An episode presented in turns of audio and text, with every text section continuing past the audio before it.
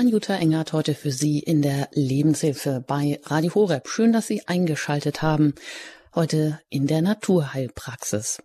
Das schlägt mir auf den Magen, so ein bekanntes Sprichwort. Schlechte Nachrichten müssen erst einmal verdaut werden, schlagen auf den Magen oder liegen schwer darin. Tatsächlich empfinden viele Menschen Stress, Aufregung oder starke Emotionen im Magen-Darm-Bereich eben sehr stark.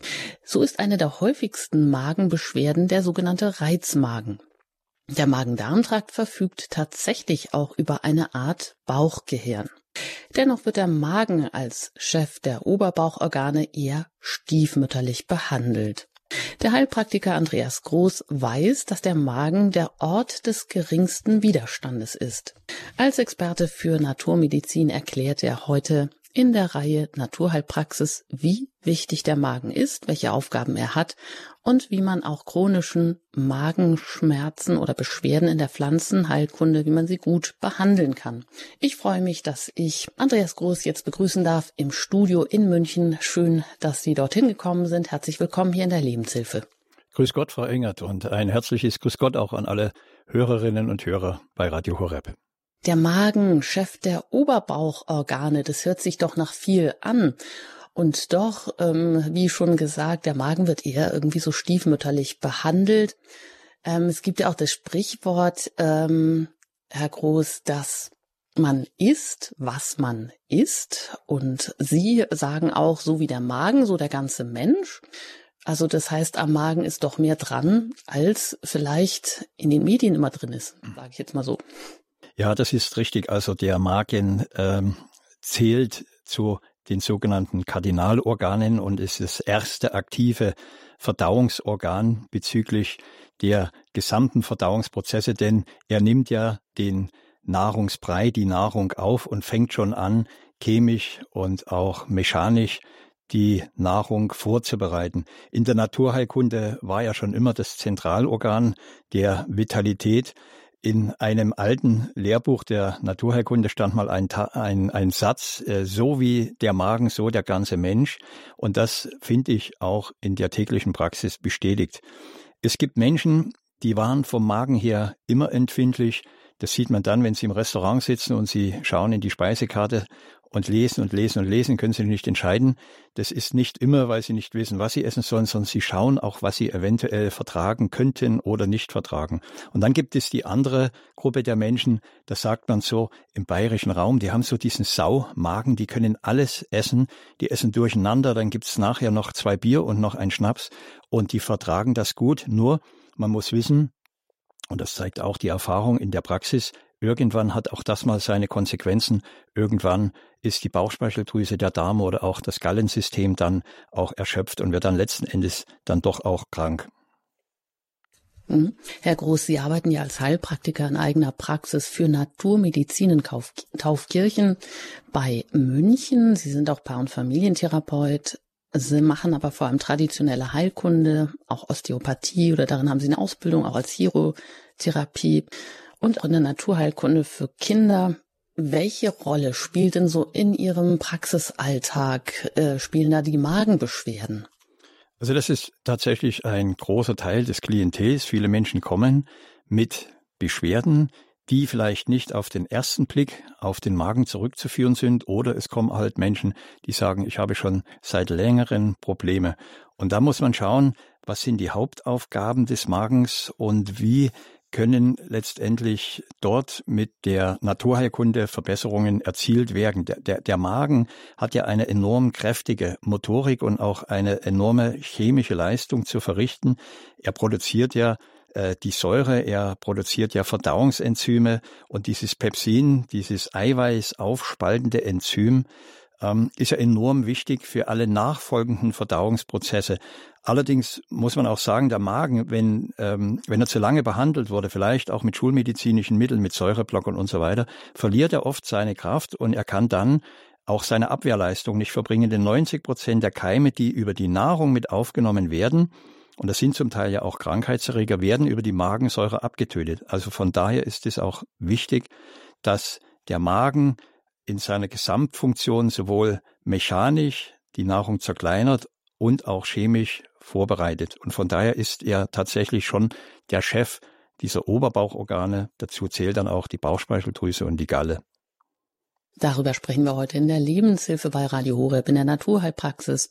Der Magenchef der Oberbauchorgane zu Gast ist Andreas Groß, Heilpraktiker, ist er in eigener Praxis für Naturmedizin in Taufkirchen bei München. Heute hier im Studio Herr Groß, das ist ja interessant. Das klingt ja wirklich interessant, ähm, dass auch welche Aufgaben der Magen hat, dass er 90 Prozent der Keime über die Magensäure abtötet und ähm, dass da auch Salzsäure mit eine Rolle spielt. Jetzt kann man sich ja schwer vorstellen, dass diese Salzsäure nicht die eigene Magenschleimhaut angreift. Wie mhm. geht denn das? Ja, also das Wunder der Schöpfung ähm, ist ja äh, da sehr äh, als, also arbeitet sehr präventiv. Da geht es wirklich auch um Schutzmaßnahmen. Und diese hochaggressive Magensäure, wie Sie schon sagen, man könnte ja jetzt sich überlegen, ja, wieso wird dann der Magen nicht selber verdaut? Weil er eine Schleimhaut hat. Und diese Schleimhaut, die verhindert, dass diese Säuremoleküle tiefer eindringen. Das ist eine Schutzbarriere. Und kommt Magensäure in Bereiche, wo die Magenschleimhaut, diese Schutzschicht also ähm, nicht mehr auf, also natürlich und normal angesiedelt ist, dann kann es eben zu Schmerzen kommen. Das ist äh, so bei den sogenannten Speiseröhrenentzündungen, äh, bei dem Sodbrennen. Sodbrennen entsteht dann, wenn die Säure sich vermehrt und nach oben zum Beispiel steigt. Und dort kommt sie dann an Stellen, wo eben diese Schutzbarriere nicht da ist. Und dort können dann wirklich schwerwiegende Schäden entstehen, die letzten Endes dann sogar zu Krebserkrankungen führen kann. Also der Schutz vor der eigenen Säure ist unsere Magenschleimhaut. Und darauf kommen wir auch dann natürlich noch zu sprechen auf ähm, so typische Beschwerden wie Reflux oder Sodbrennen. Aber vielleicht noch mal ganz kurz ähm, über den Darm und über die Darmgesundheit hört man doch eher viel, auch über Darmkrebs. Aber Sie sagen, diese Darmstörungen, die fallen nicht irgendwie vom Himmel, die beginnen ja meistens schon im Magen. Aber über den Magen hört man eben doch eher wenig. Sie sind ja auch als Medizinjournalist unterwegs. Wie kommt das denn, dass der Magen so ein bisschen stiefmütterlich behandelt wird? Ja, das ist tatsächlich so. Also sowohl in den Print- wie auch in den Online-Medien. Man findet unglaublich viel an Informationen über den Darm. Da wird geschrieben über die Darmflora, über das bakterielle Genom. Es wird geschrieben über die Darmsanierung. Und das ist eine sehr einseitige Betrachtung. Sicher kommen viele Menschen mit Darmproblemen in die Praxen, aber das ist oft sekundär. Wenn der Magen im Vorfeld den Nahrungsbrei nicht richtig aufspaltet, zum Beispiel eben dann die Eiweiße nicht richtig verdaut und dann äh, die anderen Verdauungsdrüsen, also in dem Fall die Galle, die Fette nicht emulgiert und die Bauchspeicheldrüse Kohlenhydrate und äh, auch eben dann Fette über die Lipase nicht richtig aufspalten kann, dann entsteht im Darm schlicht und einfach dann Fäulnis und Gärung. Es kann sich Fuselalkohol bilden, es können sich Gifte bilden wie Ammoniak und das belastet dann den Darm. Die Menschen spüren es dann nicht primär im Magen, sondern im Darm, aber der therapeutische Ansatz gilt dann in die Richtung, der Darm äh, zeigt seine Störungen, aber der Beginn der Darmstörung war schon im Vorfeld im Magen. Und von daher würde ich mir wünschen, dass äh, doch die Medien da ein bisschen genauer hinschauen. Natürlich boomt das mit dem Darm, da gibt es auch wirtschaftliche Interessen, da werden ja immer mehr neue Produkte entwickelt, aber aus Sicht der Naturheilkunde arbeiten die Verdauungsorgane als einzelne nie isoliert, sondern sie bilden eine harmonische Einheit. Hm. Also alles wirkt zusammen, aber was im Magen nicht richtig funktioniert, also dass die Nahrung nicht so hundertprozentig richtig gut aufgespaltet wird, wirkt sich dann ähm, durch, wie Sie gesagt haben, zum Beispiel Fäulnis, Bakterien etc. dann im Darm aus. Ähm, gut, jetzt vielleicht darauf kommen wir dann auch nochmal im Einzelnen zu sprechen. Aber was sind denn jetzt so mal die häufigsten äh, Magenbeschwerden ja, mit denen die Menschen vielleicht auch bei Ihnen dann in die Praxis kommen? Also klassisch sicher auch unterstützt äh, durch den kollektiven Stress in der Corona-Zeit ist der Reizmagen, überhaupt die Reizorgane. Die emotionale Belastung der Menschen hat ja in diesen sogenannten Corona Zeiten äh, massiv zugenommen und nicht nur bei Älteren, sondern man sieht es auch bei Jugendlichen und Kindern, die dann schon auch Reizmagenbeschwerden haben können. Häufig kommt in die Praxis ähm, Menschen, die unter Sodbrennen leiden, Reflux, also wenn die Magensäure zurückgeht, dann können sich Erkrankungen bilden wie die sogenannte Ösophagitis, eine Speiseröhrenentzündung, aber auch ganz klassisch die Magenschleimhautentzündung. Das sind natürlich Erkrankungsbilder, die in der traditionellen Naturheilkunde schon damals wie auch heute sehr effektiv behandelt werden können. Und interessant ist auch die Zunahme schon von diesen funktionellen Störungen. Also Reizmagen ist ja ein Begriff, der sagt ja noch gar nicht, wo kommt das her und welche eigentlichen Störungen habe ich, weil viele Leute kommen mit Befunden, da ist alles in Ordnung und trotzdem sagen sie, ich habe Beschwerden. Also da geht es wirklich äh, auch um eine ganz genaue Ursachenforschung und im ungünstigsten Fall besuchen uns dann auch Menschen, die vielleicht im Vorfeld schon immer mal Beschwerden hatten, aber die mit der Diagnose Magenkrebs kommen. Und da muss man dann sehr gut zusammenarbeiten, auch mit der Onkologie, also sprich mit der Schulmedizin, dass man dort einen gemeinsamen Kontext findet, um ähm, effektiv und erfolgreich, so erfolgreich als möglich äh, für den Patienten arbeiten zu können. Mhm. Sagt ähm, Andreas Groß, er ist Heilpraktiker in eigener Praxis für Naturmedizin in Taufkirchen bei München. Hier heute zu Gast im Studio in München in der Naturheilpraxis mit dem Thema der Magen, Chef der Oberbauchorgane. Sie sagen, der Reizmagen nimmt zu, einfach auch durch den kollektiven Stress, den wir nicht nur durch Corona, aber eben da wird es nochmal besonders sichtbar, zunimmt eben auch schon bei jüngeren Menschen, auch bei Kindern und Jugendlichen sogar. Und das kennen wir sicher alle, so Sodbrennen oder auch Thema Reflux, ähm, was vielleicht auch eher bei Säuglingen eine Rolle spielt, wo es doch dann oft heißt, dass der Magenpförtner, der den Magen verschließt, dass die Klappe dann nicht richtig schließt. Hat das damit auch zu tun oder wie kann man, äh, woher erklärt sich das, dass einfach ähm, wieder Magensäure in die Speiseröhre zurück, ja, mhm. zurückschwappt, sage ich mal? Ja, es ist ein Rückfluss, der kann aktiv geschehen, zum Beispiel durch eine Retroperistaltik. Das heißt, da verändert sich die Bewegung in die falsche Richtung. Es kann aber auch passiv sein, dass eben dann ähm, die, der Magen Cardia, also der Eingang, oder auch äh, Pylorus, sagt man, der Magenpförtner, dass die nicht richtig schließen. Das sind ja Ringmuskeln und die werden über das vegetative Nervensystem gesteuert.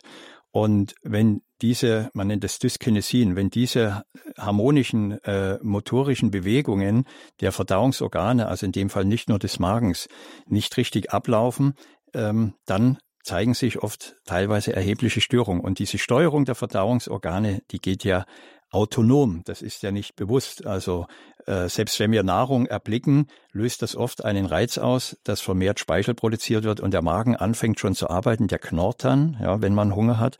Da sieht man schon eine enge Verbindung nur rein von dem visuellen, optischen Reiz, wie schon über das Nervensystem, das Verdauungssystem halt aktiviert wird. Und weil Sie sagten, eben auch bei Jüngeren, es hat tatsächlich zugenommen, dieser kollektive Stress, ähm, der ist viel zu wenig thematisiert worden, auch über die Medien. Da wurden die Kinder viel, viel zu stark belastet, auch über die Medien und haben dann zu wenig Schutz erfahren, auch in den Schulen. Also da wurde auch von Seiten ähm, des Lehrerkollektivs in sehr vielen Fällen zusätzlich noch eine Belastung auf diese Kinder übertragen, vielleicht auch eine eigene Angst. Und die Folge war dann, dass die Kinder am Frühstückstisch saßen und die Jugendlichen und schon einen verkrampften Magen hatten, weil sie schon in dieser Erwartung waren.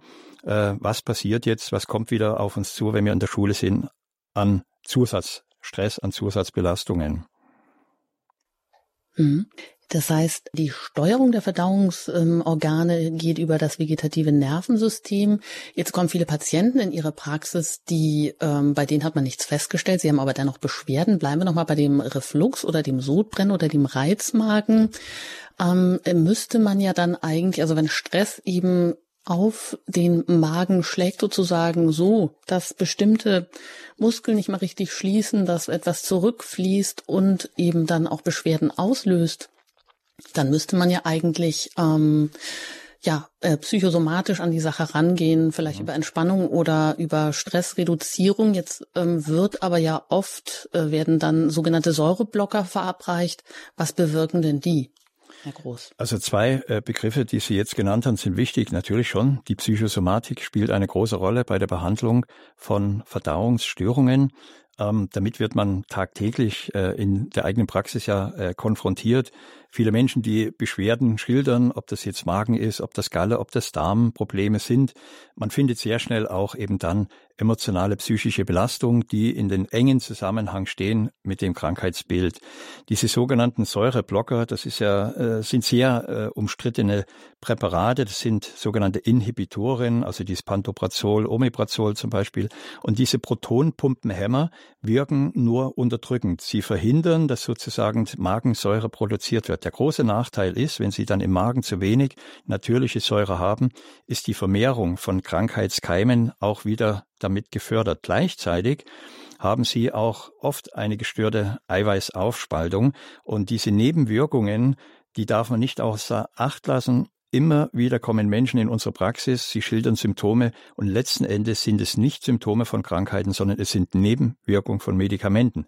Und diese Protonpumpenhämmer, diese Säureblocker, die führen häufig auch eigenartigerweise zu noch zusätzlicheren Verdauungsstörungen. Sie können Schwindel und Schlafstörungen verursachen, Kopfschmerzen, auch Muskelschmerzen.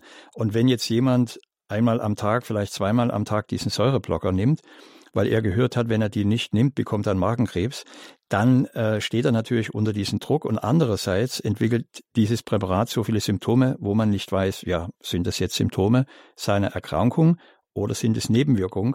Was noch wichtig ist an dieser Stelle zu erwähnen, die allopathischen Mittel, die schulmedizinischen Mittel, diese Präparate unterdrücken in den allermeisten Fällen sehr viel von unseren Mikronährstoffen, also Vitaminen, Spurenelemente und auch Mineralien. Und diese äh, Säureblocker unterdrücken Vitamin D, was natürlich gerade in der heutigen Zeit, wo man ein gutes Immunsystem braucht, nicht gut ist. Sie unterdrücken auch Kalzium, Magnesium und sie verhindern, dass sich das Vitamin B, was über die Nahrung aufgenommen wird, an einen bestimmten Faktor bildet, das, den nennt man Intrinsikfaktor. Und wenn dieser Faktor nicht gebildet werden kann durch die Unterdrückung der Magensäure mit Hilfe dieser Säureblocker, dann kommt man früher oder später in diesen Vitamin B12-Mangel. Und die Symptome sind dann wieder so vielfältig, dass man dann gar nicht weiß, ja, ist der Mensch jetzt krank oder kommt er wegen seinen Nebenwirkungen?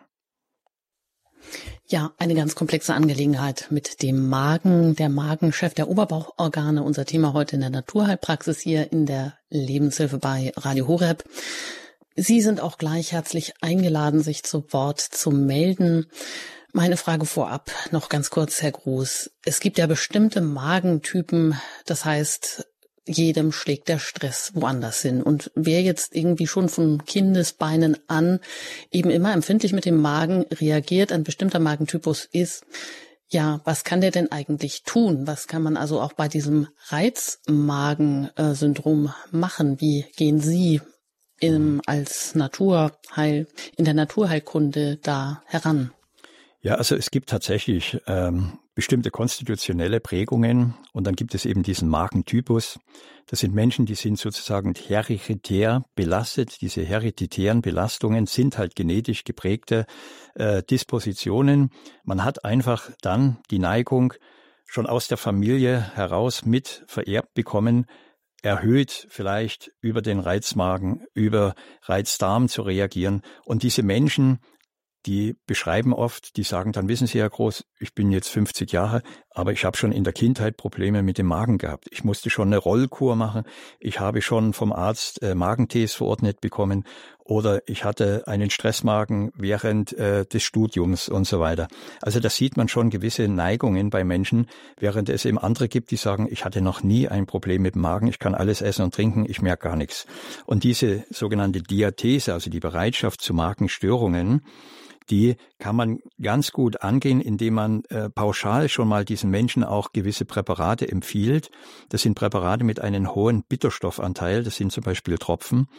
Und ähm, es gibt verschiedene ähm, Präparate, zum Beispiel Absinthum von Nestmann.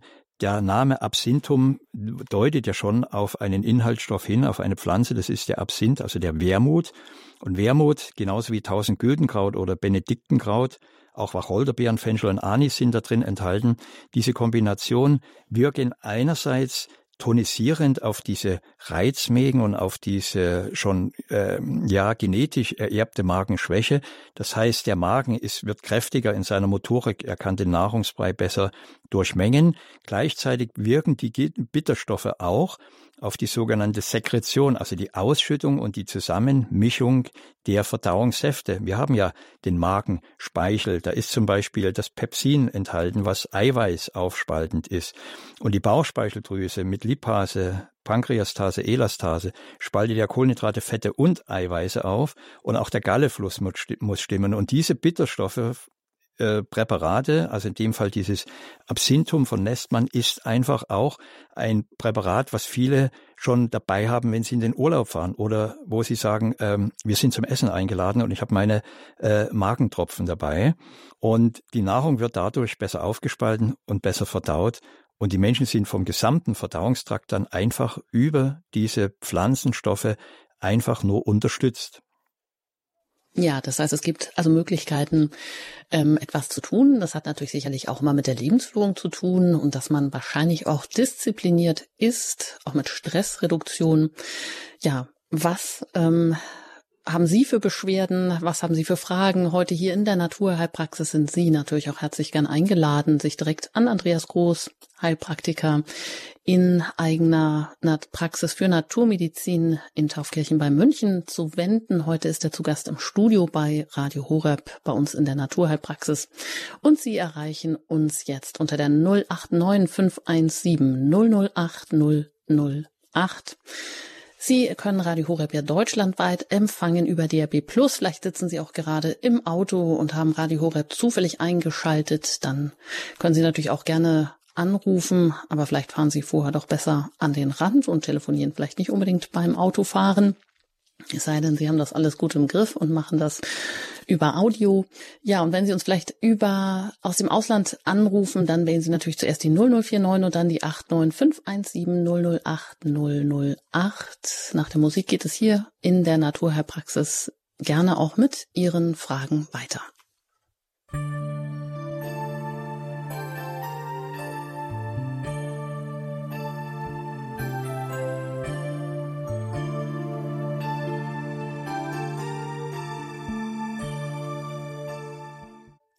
Naturheilpraxis hier bei Radio Horeb in der Lebenshilfe, der Magenchef der Oberbauchorgane. Ich bin Anjuta Engert und im Gespräch mit Andreas Groß. Er ist Heilpraktiker in eigener Praxis für Naturmedizin in Taufkirchen bei München. Außerdem Dozent und Medizinjournalist, auch Paar- und Familientherapeut. Ja, und vor allem können Sie ihn jetzt anrufen, wenn Sie Fragen haben rund ums Thema Magenbeschwerden oder ja, der Magen an auch noch die anderen Organe, die natürlich damit beteiligt sind. Sie erreichen uns unter der 089 517 008 008 und das haben bereits auch schon vier Hörer getan, vielleicht auch schon mehr. Jedenfalls die Leitungen sind hier alle voll und ich darf als ersten jetzt Herrn Steinke begrüßen aus der Nähe von Magdeburg. Herzlich willkommen hier in der Lebenshilfe. Guten Morgen.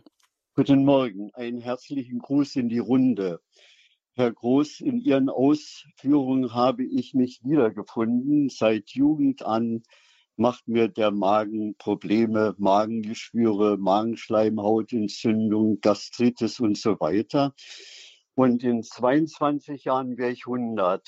Und in den letzten Jahrzehnten habe ich den Säureblocker Nexium 20 Milligramm genommen und halbiere diese Tablette also auf 10 Milligramm und ohne diese Maßnahme habe ich unendlich viele Probleme. Äh, wenn ich sündige, da ich gerne Honig esse, habe ich äh, Probleme und ich hatte auch mal versucht, alternativ damit umzugehen, mit Kaisernatron und, und, und. Das sind äh, Erleichterungen, aber die nur kurzzeitig anhalten. Und mein Arzt, der hat mir gesagt, äh, wenn ich Nexium weglasse, dann habe ich die Möglichkeit, eben einen Krebs zu bekommen. Und ähm, monatlich bekomme ich dann eine B12-Spritze, die das Ganze so etwas kompensiert. Ich hätte gern mal Ihre Meinung dazu gehört und wäre natürlich dankbar, wenn ich von diesem Medikament wegkommen könnte. Und welche Wege könnten Sie mir da aufzeigen? Dankeschön. Ja, gerne, Herr Steinke. Also nun ist es so, Sie beschreiben da einen Krankheitszustand in einer chronischen Form. Ja, gerade wenn man schon in der Kindheit gastrisch belastet war, also über den Magen genetisch geschwächt war, ähm, hat der Organismus gelernt, mit diesen Störungen erstmal umzugehen. Umso länger diese Beschwerden im Verdauungstrakt sich manifestiert haben, umso mehr Zeit braucht man, um es wieder zu regulieren, also wieder auf einen normalen Level zu bringen. Wenn natürlich, wie bei Ihnen, ältere Menschen über einen längeren Zeitraum über diese äh, Problematik dann leiden müssen, ähm, braucht man Geduld sowohl als Patient wie als Behandler. Und man muss halt schauen, gibt es sogenannte irreversible Schäden, zum Beispiel Schleimhautverlust, der sich nicht mehr wieder korrigieren lassen kann. Und in der traditionellen Naturheilkunde gibt es natürlich Methoden, ähm, um einen übersäuerten Magen wieder zu regulieren, umso eher natürlich, umso besser. In den alten Schriften wurde immer vom fermentierten Sauerkrautsaft gesprochen. Dieses fermentierte Sauerkraut hat ja aufgrund der Bildung von Milchsäurebakterien einen sehr hohen Schutz überhaupt im gesamten Verdauungstrakt. Einerseits wird die Säure gepuffert im Magen und andererseits werden im Darm so viele Schutzstoffe gebildet, die tatsächlich, das weiß man auch aus der Forschung, antikanzerogen sind, also einen Krebsschutz aufbauen. Der Klassiker in der traditionellen ähm, Naturheilkunde und auch eingetragen im deutschen Arzneimittelbuch ist der Kartoffelsaft. Also ich kenne Menschen, die sagen, wenn ich so drin habe, presse ich mir eine rohe Kartoffel aus. Viele hatten ja dann immer die Sorgen, ja, eine rohe Kartoffel, die sind ja giftig, ja. Also es ist so, eine rohe Kartoffel selber ist nicht giftig. Es gibt Präparate, zum Beispiel Kartoffelsaft von der Firma Schönenberger. Äh, das ist ein Frischpflanzensaft, der kann auch in der Schwangerschaft eingenommen werden. Und eine Kartoffel wird nur dann giftig, wenn sie keimt durch UV-Strahlen, durch Sonnenlicht und dann wird sie grün und sie bildet dann ein Alkaloid, das ist das Solanin.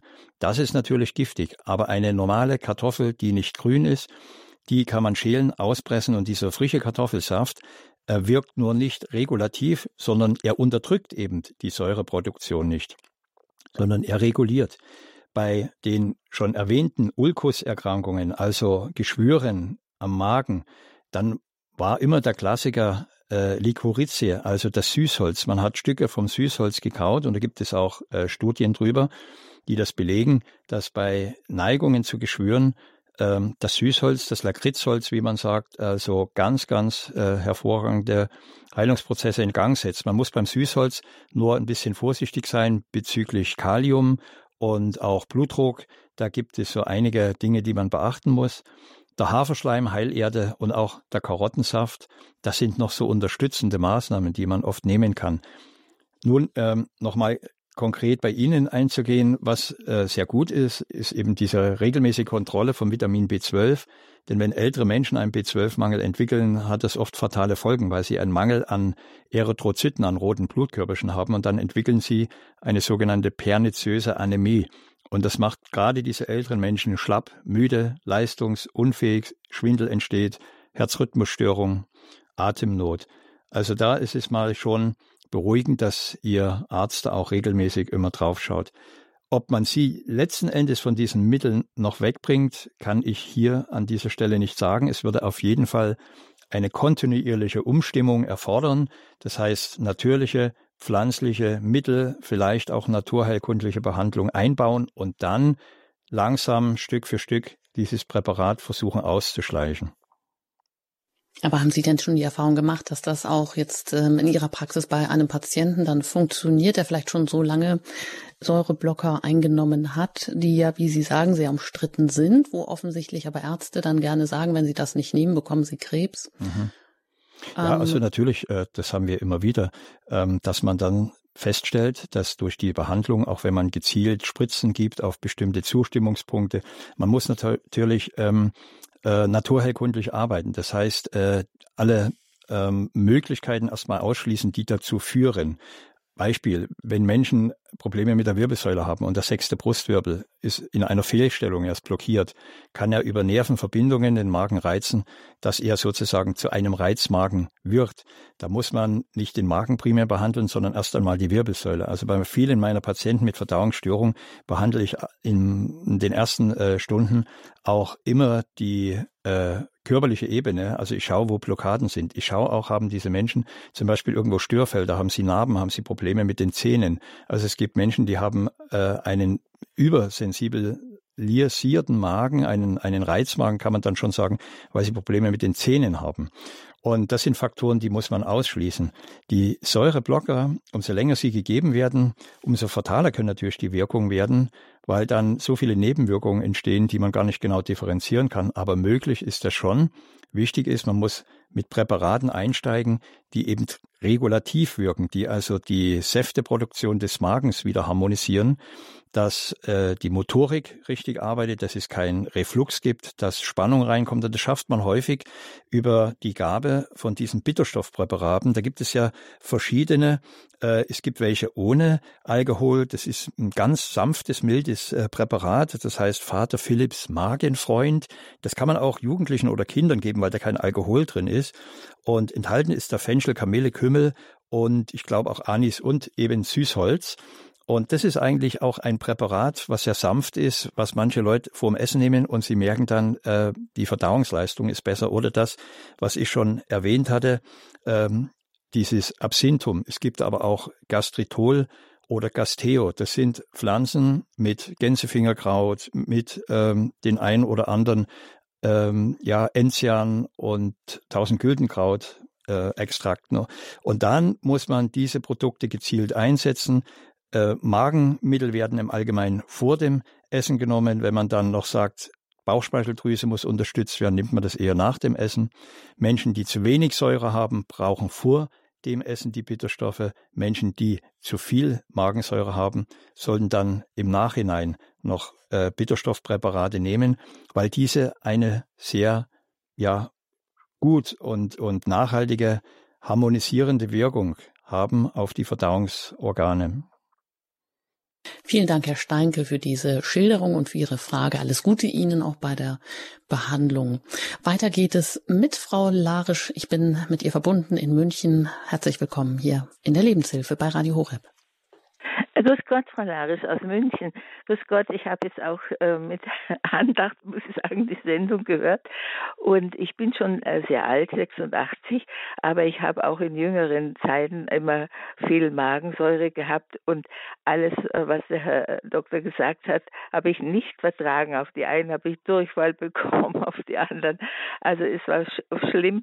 Und ähm, und es hat sich aber mit dem Alter ergeben. Erstens habe ich meine, äh, mein Essen verändert. Ich äh, esse nur noch leichtere Sachen und die nicht so, so viel Säure bilden und lasse auch Wein weg oder Schnaps, was man mal früher jünger mal äh, getrunken hat.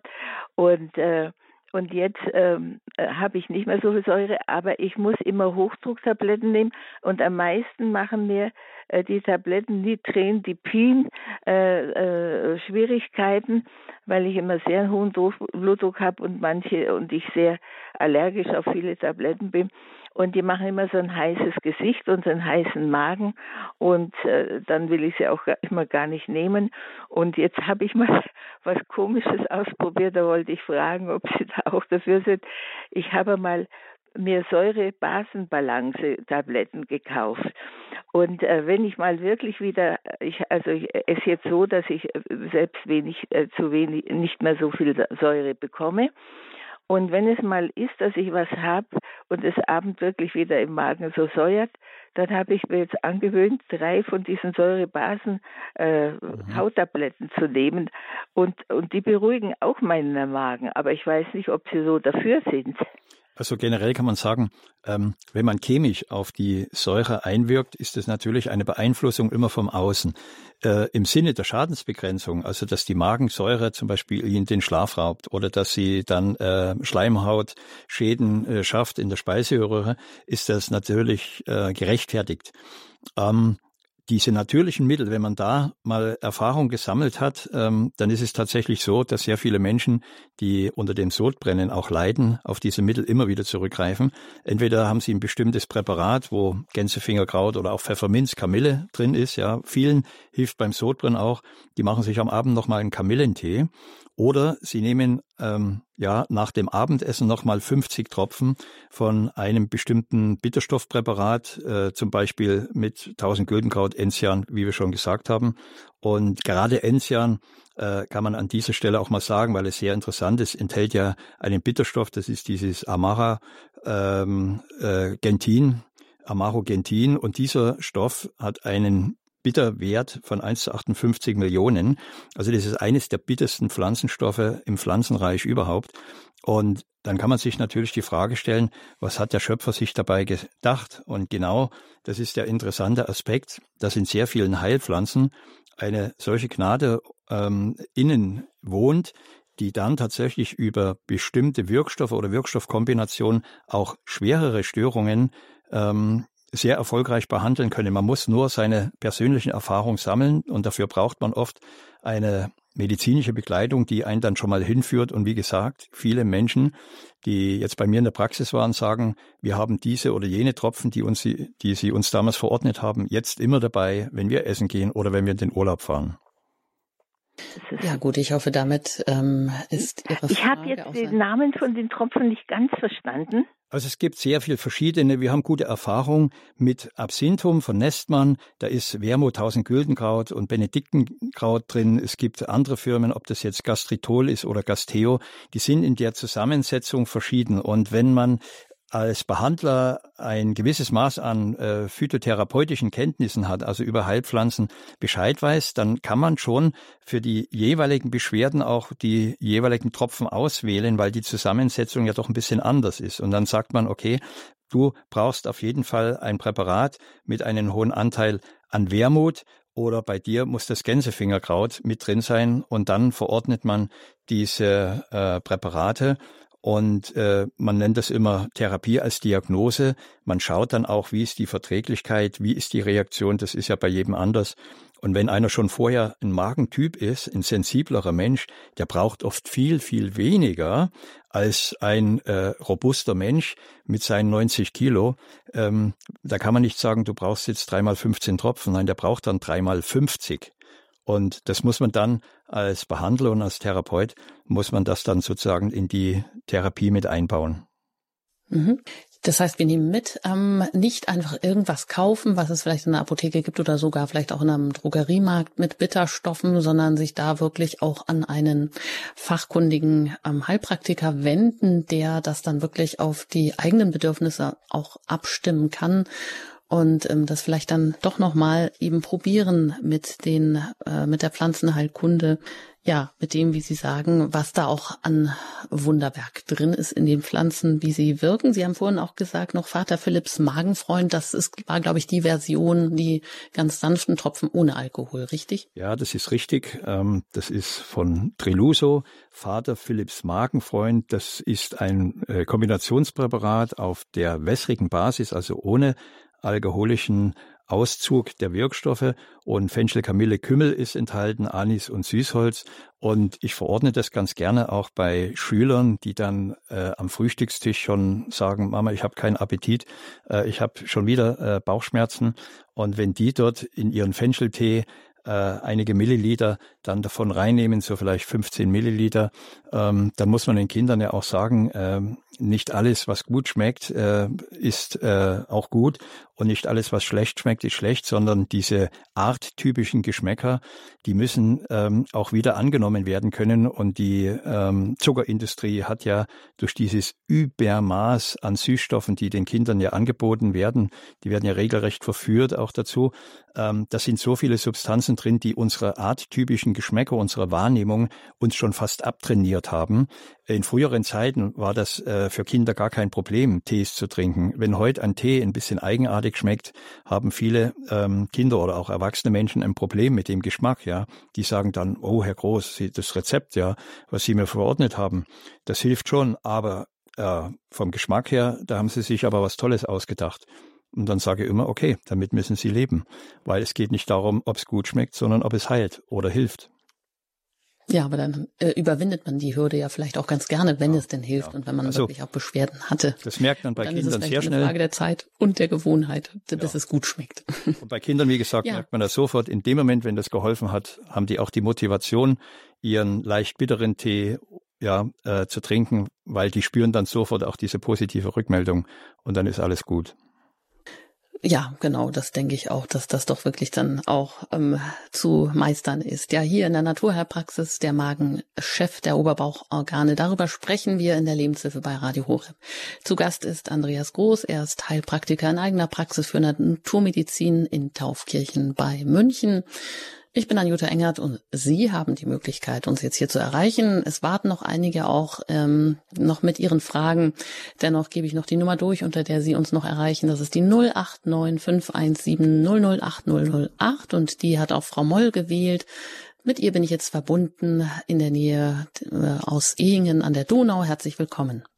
Ja, guten Morgen, Frau Engert und Herr Groß. Guten Morgen. Ja, ich leide schon seit Jahren eine, eine, eine Ernährungsunverträglichkeit. Mhm. Und zwar vertrage ich ganz schlecht Weizen, ist ganz schlecht. Und mittlerweile auch Reis und Hirse, Dinkel etwas weniger. Und dann tierisches Eiweiß, Milchprodukte natürlich auch. Und äh, ja, ich habe den Eindruck, dass mein Magen einfach das nicht aufspalten kann. Mhm. Und ich war jetzt im September in der Reha zu einer Fastenkur, Heilfasten habe ich da mitgemacht. Und, aber das hat ganz wenig Erfolg gebracht. Mhm. Und die haben mir dann in der, in der Kur empfohlen, ich soll das Lactasan und Intestisan und Intoxin in, äh, einnehmen. Mhm. Und das habe ich dann eine Weile probiert und dann ist es eher immer schlechter geworden. Also ich konnte dann gar nicht mehr schlafen, weil es echt, also mein Magen hat nur noch rebelliert. Mhm. Nun geht es darum, die Symptome, ähm, die Sie so beschreiben. Es gibt Menschen, wenn die essen, haben die nach zwei Minuten schon Beschwerden. Manche haben nach mhm. fünf Minuten, nach zehn Minuten Beschwerden oder nach einer Viertelstunde. Da kann man davon ausgehen, das ist alles noch ein primäres Thema vom Magen. Es gibt aber auch Menschen, die sagen, ähm, bei mir geht es dann los, zwei Stunden nach dem Essen. Da kann man davon ausgehen, dass der Nahrungsbrei ja durch den Magen schon durch ist, auch durch den Zwölffingerdarm also das kleine Stück Darm nach dem Magen, dass das hindurch ist. Und dann ist das eventuell schon ein primäres Darmproblem, Dünndarm vielleicht. Mhm. Und gerade Weizen und Getreide sind ja Kohlenhydrate und Kohlenhydrate werden aufgespalten enzymatisch von der Bauchspeicheldrüse. Nun ist es so, wenn der Magen schon im Vorfeld Eiweiße nicht richtig verdauen kann, mhm. dann kann es dazu kommen, dass die Eiweiße im Darm viel ähm, zu stark angesiedelt sind in ihrer Menge und diese Eiweiße werden im Darm von Bakterien umgebaut in Ammoniak. Und Ammoniak ist eigentlich ein sehr toxischer, eine sehr toxische Substanz, die eben die Leber sehr stark belastet. Und da muss man erst auch mal eine Art Leberschutz machen. Es gibt da ein Präparat, das sind die Gelum-Tropfen von Treluso und das ist ein äh, bestimmter Komplex, der dann das Ammoniak abbaut denn die Leber muss Ammoniak letztendlich in Harnstoff umbauen und über die Nieren ausscheiden. Und sehr viele Menschen, die Magenprobleme haben, entwickeln dann über diese Ammoniakgiftbelastung im Darm, man nennt das intestinale äh, Vergiftung, also eine vom Darm ausgehende Vergiftung. Und da geht es darum, die Verdauungsorgane in ihrer Beweglichkeit, also man nennt das äh, Motilität, wird das genannt, äh, zu harmonisieren, aber auch dass die Verdauungsdrüsen die richtige Zusammensetzung der Verdauungssäfte, also des Bauchspeichels und auch der Gallenflüssigkeit ähm, bewerkstelligen können, weil nur so können sie die Nahrung richtig aufspalten und wenn ihnen das nicht gelingt, hat man immer Fäulnis und Gärung im Darm. Man nennt es Maldigestionssyndrom, also eine nicht richtig aufgespaltene Nahrung. Und das ist etwas, was über einen sehr langen Zeitraum entsteht. Und deswegen können dann viele Menschen mit äh, Eiweißen oder auch ähm, mit bestimmten Substanzen in den Getreideprodukten nicht mehr umgehen, weil diese Enzyme nicht mehr richtig gebildet werden. Ja, also bei mir ist es so, dass es erst oft erst nach Stunden eintritt. Mhm. Und zwar werde ich dann ganz aufgedreht, wie wenn ich einen starken Bohnenkaffee getrunken mhm. hätte. Und dann kann ich oft Stunden nicht schlafen. Mhm. Weil das oft dann äh, eben später auftritt. Ja. Und, und dann, also raubt es mir ganz viel Schlaf. Also es ist ja so, sehr, sehr viele Neurotransmitter und sehr viele äh, Bodenstoffe, auch Hormone, zum Beispiel ähm, Serotonin, auch äh, Östrogene, GABA-Aminobuttersäure, ein ganz wichtiger Neurotransmitter. Diese Substanzen werden im Darm gebildet und wenn über Nacht der Verdauungstrakt sich mit seiner eigenen Giftproduktion letztendlich beschäftigen muss, werden natürlich viele Bakterienstämme auch ähm, ja ähm, ähm, negativ äh, belastet und dadurch kommt es oft zu einer geringeren Bildung, zum Beispiel auch vom Melatonin, vom Schlafhormon. Also der Darm am Abend sollte entlastet sein, drum sagt man ja Frühstücken wie der Kaiser und Abendessen wie der Bettler. Also es gibt Menschen, wenn die am Abend nur sehr, sehr wenig und nur das essen, was sie auch wirklich verdauen, und selbst wenn es einfach nur eine Gemüsesuppe ist, die schlafen gut und die sind in der Früh auch erholter. Und dann sollte man sich Zeit nehmen, um kräftig und ordentlich zu frühstücken. Aber in der Nacht sollte der Verdauungstrakt nicht arbeiten müssen. Und das ist oft ein Fehler, den sehr viele Leute machen, auch jüngere Menschen, dass sie am Abend noch spät und zu viel essen. Und ähm, der Schlaf ist auch ein ganz wichtiger Faktor, bei der Behandlung zum Beispiel eben auch von Reizdarmsyndrom. Viele Menschen, die einen Reizdarm haben, haben auch einen schlechten Schlaf. Und da ist es wichtig, dass man auch den Schlaf reguliert. Und da gibt es auch einige Pflanzen, ähm, man nennt das, das sind sogenannte Adaptogene. Und diese Adaptogene sind Pflanzen, die helfen uns, in bestimmten Belastungssituationen, dass wir uns dort besser adaptieren, also besser anpassen können. Hier geht es also jetzt nicht mehr direkt um Anpassung über die Nahrung, sondern Anpassung auch an Belastungen. Und da gibt es Ashwagandha zum Beispiel, es gibt Rhodiola, also das ist der Rosenwurz. Äh, Süßholz zählt auch ähm, zu den Adaptogenen, das habe ich in der Sendung jetzt schon einige Male erwählt, aber auch Tigerwurzel und Schisandra. Also das sind alles Pflanzen, die wirklich im Garten Gottes so voller Gnaden sind, dass man auch die Wissenschaft immer, immer wieder staunt, wie viel interessante Zusammenhänge erkannt werden und wo man sich immer wieder die Frage stellt, ja, warum haben die Pflanzen denn eigentlich diese hervorragenden Eigenschaften? Also welche Idee steckt dahinter? Und das ist letztendlich der, es gehört alles zum Erlösungsplan Gottes, dass er uns die Medizin ja schon gegeben hat. Ja, du sollst, deine Nahrung soll deine Medizin sein und deine Medizin deine Nahrung. Ja, vielen Dank, Frau Moll. Sehr interessant, die Zusammenhänge, die man hier, die geschildert werden, die Sie uns dann noch erklären können. Herr Groß, vielleicht nennen Sie nochmal diese Adaptogene, die Pflanzen ähm, dass ähm, der Körper sich wieder besser anpassen kann, die Sie gerade genannt haben? Vielleicht nochmal. Also Adaptogene ja zählen ja zu den Kardinalpflanzen in der Phytotherapie. Man hat ja lange nichts davon gehört. Ähm, die wurden auch still und heimlich erforscht von allen Nationen für ihre Sportler, auch für Astronauten und Kosmonauten, weil man festgestellt hat, dass diese Pflanzen eine sehr regulative und harmonisierende Wirkung haben auf unser Nervensystem. Also sprich, die Stresstoleranz wird erhöht und wir können mit Belastungssituationen viel um, also viel besser umgehen. Gerade heute in der äh, kollektiven Stressphase äh, durch Medien und durch Corona Ängste und Sorgen, die eben leider leider sogar auf Kinder so stark übertragen wurden, dass Kinder eher auch äh, ja, belastet wurden statt geschützt wurden. Bei den Kindern kann man dies auch einsetzen.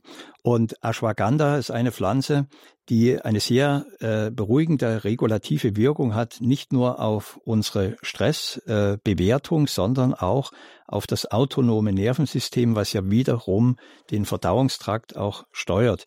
Der Rosenwurz, Rhodiola, ähm, ist eine Pflanze, die eben auch vor allen Dingen, wenn man sie in der Früh nimmt, ähm, da gibt es verschiedene Präparate, schon mal den ganzen Tag bis zum Mittag in eine gewisse Harmonie bringen kann. Also die Stresstoleranz wird erhöht und man fühlt sich viel belastbarer.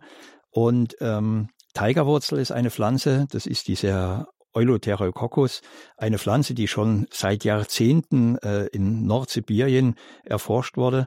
Und diese Tigerwurzel gibt uns nicht nur eine gewisse Energie und eine ähm, höhere mentale Belastbarkeit, sondern sie führt auch zu einer sogenannten Tonisierung des Nervensystems, also wieder die Verbindung kann man dann herstellen zum Verdauungstrakt. Schisandra ist auch eine adaptogene Pflanze äh, mit sehr äh, guten äh, harmonisierenden Wirkungen innerhalb des Verdauungstraktes, aber auch der Psyche. Und ähm, wenn man jetzt zum Beispiel Ashwagandha oder auch Shisandra nimmt, äh, am Abend schlafen die Menschen auch oft viel besser.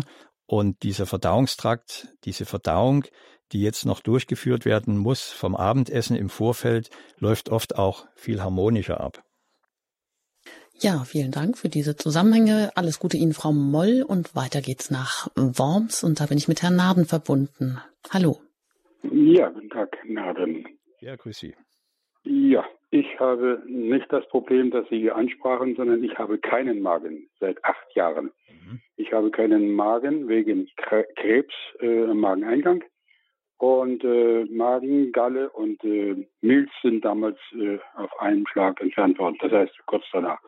So, und äh, ich werde, ich bin 83 Jahre alt und äh, fühle mich sonst soweit gesund, sage ich mal, aber dieser fehlende Magen macht mir extreme Probleme.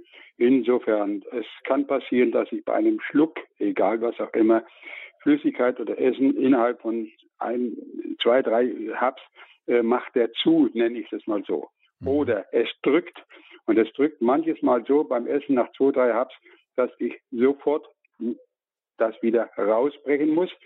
Und dann komme ich mir vor wie ein Alkoholiker. Danach kann ich fast eigentlich direkt wieder weiter essen. Das heißt, es macht etwas zu. Ich habe schon mehrere Magenspiegelungen, das ist ja die Kontrolle aufgrund des fehlenden Magens, dass alles in Ordnung ist. Attestiert man, man mir immer. Mhm. Was kann ich dagegen tun, gegen diese Übernervosität, sag ich, nenne es mal so. Er macht mir zu, er, äh, sehr, sehr starkes Brennen ob es jetzt Sodbrennen ist oder ein, man sagte mir, der, der Gastroenterologe sagte mir, dass es äh, nervlich sei, äh, mhm. ja, an der Wurt, an der, an der Narbe. Was kann mir da helfen? Also dieses Krankheitsbild und vor allen Dingen auch ähm, mit diesen eher auch größeren Operationen ist natürlich hochkomplex. Es gibt ja verschiedene ähm, Methoden, wie ähm, Organe, Teil Organe oder äh, komplette Magenentfernung gemacht werden. Da werden ja dann bestimmte Darmabschnitte auch wieder genutzt, um dort eben diesen fehlenden Teil zu kompensieren. Und in allererster Linie geht es darum, dass man versucht, ähm, die Produktion aller noch möglichen entstehenden äh, Verdauungsenzyme anzuregen. Sofern sie der Körper selber überhaupt bilden kann, ist es nicht der Fall, müsste man die substituieren. Also es gibt ähm, zum Beispiel ähm, einige Enzympräparate, die als Unterstützung für die Bauchspeicheldrüse genommen werden. Es gibt aber auch äh, Pepsin, äh, um die Eiweißaufspaltung, die ja im Ursprung ja der Magen durchführt, um das zu unterstützen. Wenn es dort eine nervliche Steuerung gibt. Das sind oft solche retroperistaltischen Reaktionen, wo auf einmal der Verdauungsprozess ähm, nicht mehr in die richtige Richtung läuft, sondern sich zurückdreht. Ähm, es gibt eine Methode, was wir in der Praxis anwenden, das ist die sogenannte gastroenterologische Regulationstherapie, wo wir versuchen, über das enterische Nervensystem, also sprich das autonome Bauchgedächtnis, ähm, diese diese ja komplexen Zusammenhänge von Steuerungen, die über das autonome Nervensystem gehen, äh, wieder zu regulieren und zu harmonisieren. Und das führt man mit Spritzen durch. Das ist eine Form der sogenannten synergetischen Injektionstherapie oder Neuraltherapie, wie man auch sagt. Und da gibt es am Körper bestimmte sogenannte Zustimmungspunkte oder segmentale Zonen, wo die Spritzen sehr gezielt angesetzt werden und man fängt an, nicht direkt über die Wirkstoffe die, diese Pflanzenwirkstoffe, die da infiltriert werden, ähm, zu arbeiten, sondern erst einmal über diese Punkte, über diese Spritzen auf diese Punkte, um das Nervensystem zu regulieren. Und das erfordert natürlich dann auch immer Kontrolle, also da wieder Therapie als Diagnose. Man macht was und schaut, wie reagiert der Patient auf die Behandlung, also sprich in dem Fall auf die Spritze oder auf diesen Wirkstoff. Und das ist sicher eine Möglichkeit, aber bei den, wie Sie gesagt haben, schon durchgeführten Operationen muss man natürlich auch ganz realistisch schauen, gibt es da irreversible Situationen, also die man schlecht, schlicht und einfach nicht mehr rückgängig machen kann? Gut, äh, ich bin 1,80 Meter groß und wiege jetzt noch so 71 Kilo. Ich hatte mal 25 mehr. Mhm. Mein äh, Lebenselixier ist Fresobin und auch Haferschleim. Das mhm. hilft meinem Bauch, ich sage mal Bauch, meine Wärme äh, einigermaßen zu beruhigen. Aber mit dem Gewicht ist es ja nicht so tragisch. Ich meine, ich fühle mich wohl. Aber dieses ständige Brennen und auch sehr, sehr, sehr dünner Stuhlgang oftmals, schäumig. Mhm. Ich weiß nicht, was man da noch. Also dünner die Stuhlgang. Die alle 14 Tage, sodass man den ja. Wert so zwischen 400 und 700, ich weiß nicht, wie sie die Einheit nennt, hält. Äh, Creon, äh, ähm, mhm. alles hat mir nicht geholfen. Resopin und Haferschleim ist äh, eigentlich im Moment unser Lebenselixier. Und normale Speisen kann ich schon vertragen. Hier und da mal weniger, aber dieses Brennen, das, wie Sie merken, auch meine Stimme ist immer belegt, die Stimmbänder, weil einfach die Säure immer hochkommt. Und wie ist das zu bändigen? Ja, da muss ich Ihnen ehrlich sagen, aus meiner Position her kann ich das nicht äh, so beantworten, dass Sie da auch äh, zufrieden wären, weil äh, das, was Sie so beschreiben von den Operationen und äh, von dem Krankheitsbild, das ist natürlich hochkomplex. Und ähm, wie der Arzt schon gesagt hat, wenn es dort äh, nervliche Fehlsteuerungen gibt, sollte man versuchen, dieses Nervensystem zu beruhigen oder zu regulieren. Und dort könnte man dann vom äh, von der Pflanzen her, äh, ja, von der Pflanzenheilkunde her, versuchen zum Beispiel mit Melisse, mit Passionsblume, mit Schafgabe oder auch mit Lavendel einfach nur mal einen Tee kreieren, der über die vegetative, also diese autonome Nervenebene, dieses gesamte Verdauungssystem bei, bei Ihnen beruhigen kann.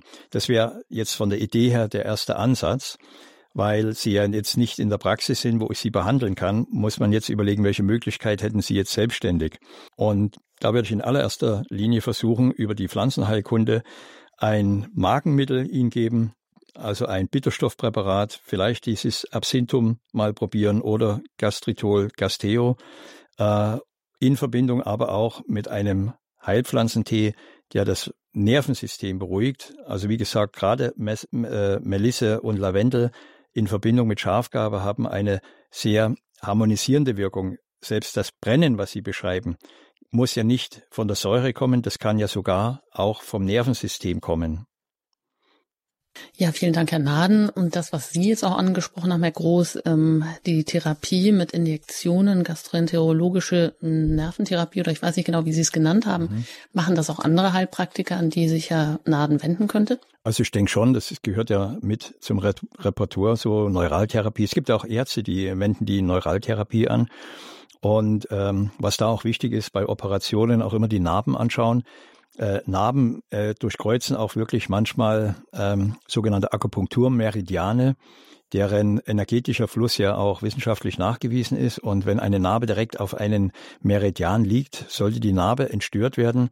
Und gerade in, ähm, bei jüngeren Menschen erlebt man das immer wieder, wenn sie sagen, ich habe da einen toten Zahn, der ab und zu mal nachts pocht oder so. Da müsste man die Menschen zu dem guten Zahnarzt schicken, der dort mal schaut, ob nicht auch unterhalb der, Zahnwurzel eines toten Zahnes ein Granulom ist und ein Störfeld ist, weil jeder Zahn hat ja eine Verbindung zu Organsystemen und viele Zähne ähm, sind eben verbunden mit den Nieren, mit der Blase, mit dem Magen, Bauchspeicheldrüse, Galle und eben auch, auch mit dem Darm. Und in der Naturheilkunde haben wir durch unser zusammenhängendes Denken ein sehr gutes Spektrum, wo viele Kolleginnen und Kollegen ähm, auch die jetzt invasiv arbeiten, also über Injektionen, bei solchen Krankheitsbildern durchaus auch sehr schnell positive ähm, ja, Reaktionen erarbeiten können. Ja, gut, soweit. Ähm, alles Gute an Herrn Naden und zwei Hörerinnen haben wir hier noch, die auch schon länger warten. Da muss ich Sie einfach bitten, dass wir beide noch berücksichtigen können und Sie sich kurz fassen. Zuerst Frau Nörling aus dem Hunsrück. Ich grüße Sie in der Sendung. Ja, grüß Gott. Mein Name, wie gesagt, ist Claudia Nörling. Es ist eine sehr interessante Sendung, die die letzten mehreren Jahre unseres Lebens mein Mann und mich sehr belastet. Also mein Mann nimmt dieses Pandroprazol schon Jahre mhm. und er muss auch jedes Jahr zu einer Magenspiegelung, weil schon Teile der Speiseröhre verätzt sind. Und bei mir geht es auch so ein bisschen los mit äh, Sodbrennen aber ich versuche das dann über die Ernährung zu machen, äh, dass ich abends nicht mehr so viel esse oder ähm, leichte Speisen zu mir nehme. Aber was jetzt das Problem ist, ist eigentlich, dass es wird diese Magenspiegelung gemacht in einer Fachklinik oder und dann kommt kein Arzt mehr dazu, der einem erklärt, wie man damit umgeht, wie man etwas verbessern könnte oder wie jetzt hier in der Sendung sind ja diverse Tropfen angesprochen worden. Das sagt einem kein Mensch. Hier bräuchte man eine beratende Begleitung. Ja, das ist natürlich etwas, was Sie ansprechen, was sehr viele Patienten auch heute bedauern, dass auch die Nachbehandlung und die komplementär naturheilkundliche Weiterbehandlung ja gar nicht mehr angeboten wird, es sei denn, äh, Ärzte, Mediziner haben sich in der Richtung spezialisiert. Und ähm, gerade dieses Pantoprazol ist ein Mittel, was im Sinne der Schadensbegrenzung durchaus Berechtigung hat, aber eigentlich sollte es kein Langzeitmittel sein. Es wird natürlich immer mit da begründet, dass wenn man dieses Mittel nicht mehr nimmt, durch die äh, Kontakt Berührung von Magensäure im Bereich der Speiseröhre, dass dort eben dann zum Beispiel eine Barrett-Surfacutis entstehen kann. Also das heißt äh, eine, eine Verätzung der Speiseröhre und das gilt ja schon als Präkanzerose, als Vorstadion. Und da ist die Schadensbegrenzung in allererster äh, Linie wichtig dass eben solche Krebserkrankungen nicht entstehen können. Aber es gibt eben, wie gesagt, Mittel, ähm, die man einsetzen kann, um dann letzten Endes dieses Pantoprazol gar nicht mehr nehmen zu müssen, weil ja die Gefahr eines Vitalstoffmangels, speziell des B12-Mangels, sehr hoch ist. Und wenn B12 im Körper nicht mehr richtig aufgenommen werden kann, dann entstehen im Endeffekt auch tatsächlich äh, Störungen in der Zellregeneration. Das heißt, geschädigte Schleimhautzellen von Magen oder Speiseröhre können nicht mehr so schnell nachgebildet werden. Und da ist es ähm, wirklich äh, sinnvoll, mal zu fragen, ähm, ob vielleicht Ihr Arzt oder diese Ärzte nicht den Kollegen kennt, der eben auch äh, naturheilkundlich arbeitet. Es gibt ja Ärzte für Naturheilkunde, die haben diese komplementärmedizinische Ausbildung und ähm, das ist sicher sinnvoll, dort auch mal andere Möglichkeiten zu probieren. Ja. Ja, eben so Dank. gut das geht. Äh, die Sendung kann man ja nochmal nachhören, aber das ja mal, wir werden jetzt Ihre, äh, wir würden jetzt sofort zu Ihnen in die Praxis kommen, aber der Hunsrück in München, das ist einfach nicht machbar.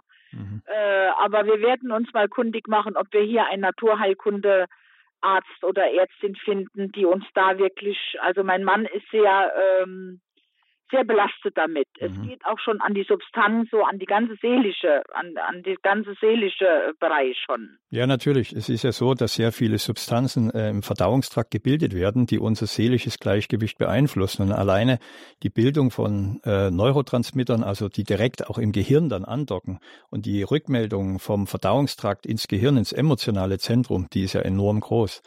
Ja, und von daher wissen wir, dass Verdauungserkrankungen sehr, sehr starke äh, psychosomatische, aber eben auch rein psychische Beschwerden nach sich ziehen können.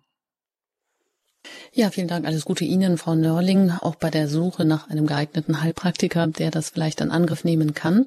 Sehr interessante Zusammenhänge, die Sie uns heute hier schildern, Herr Groß, in der Naturheilpraxis über den Magen, Chef der Oberbauchorgane und wie das auch alles mit unserer Gesundheit, mit unserem seelischen und auch körperlichen Wohlbefinden zusammenhängt. Ich glaube, wir könnten noch stundenlang weiterreden und es würden sich auch noch stundenlang weiter Hörer melden. Das müssen wir an dieser Stelle einmal abbrechen, aber es geht auch weiter mit der Naturheilpraxis und ähm, Sie können sich auch weiter informieren über ähm, Andreas Groß über seine Website und die ist wieder gesund in einem geschrieben.de, also wieder gesund.de. Dort hat er für Sie auch noch weitere Zusatzinfos eingestellt, die Sie dann auch abrufen können. Sie haben natürlich auch die Möglichkeit bei uns, sich ähm, diese Sendung noch einmal anzuhören auf unserer Website horeb.org oder natürlich in der Mediathek dann diese und auch alle weiteren Sendungen als Podcast noch einmal herunterzuladen, anzuhören. Diese Möglichkeit haben Sie auch immer. Erst einmal ein herzliches Dankeschön an Sie, Herr Groß, dass Sie ins Studio nach München gekommen sind, dass Sie uns heute hier viele Zusammenhänge erläutert haben und wir wieder ein Stückchen klüger hier aus dieser Sendung herausgehen. Was mögen Sie uns noch mit auf den Weg geben, Herr Groß?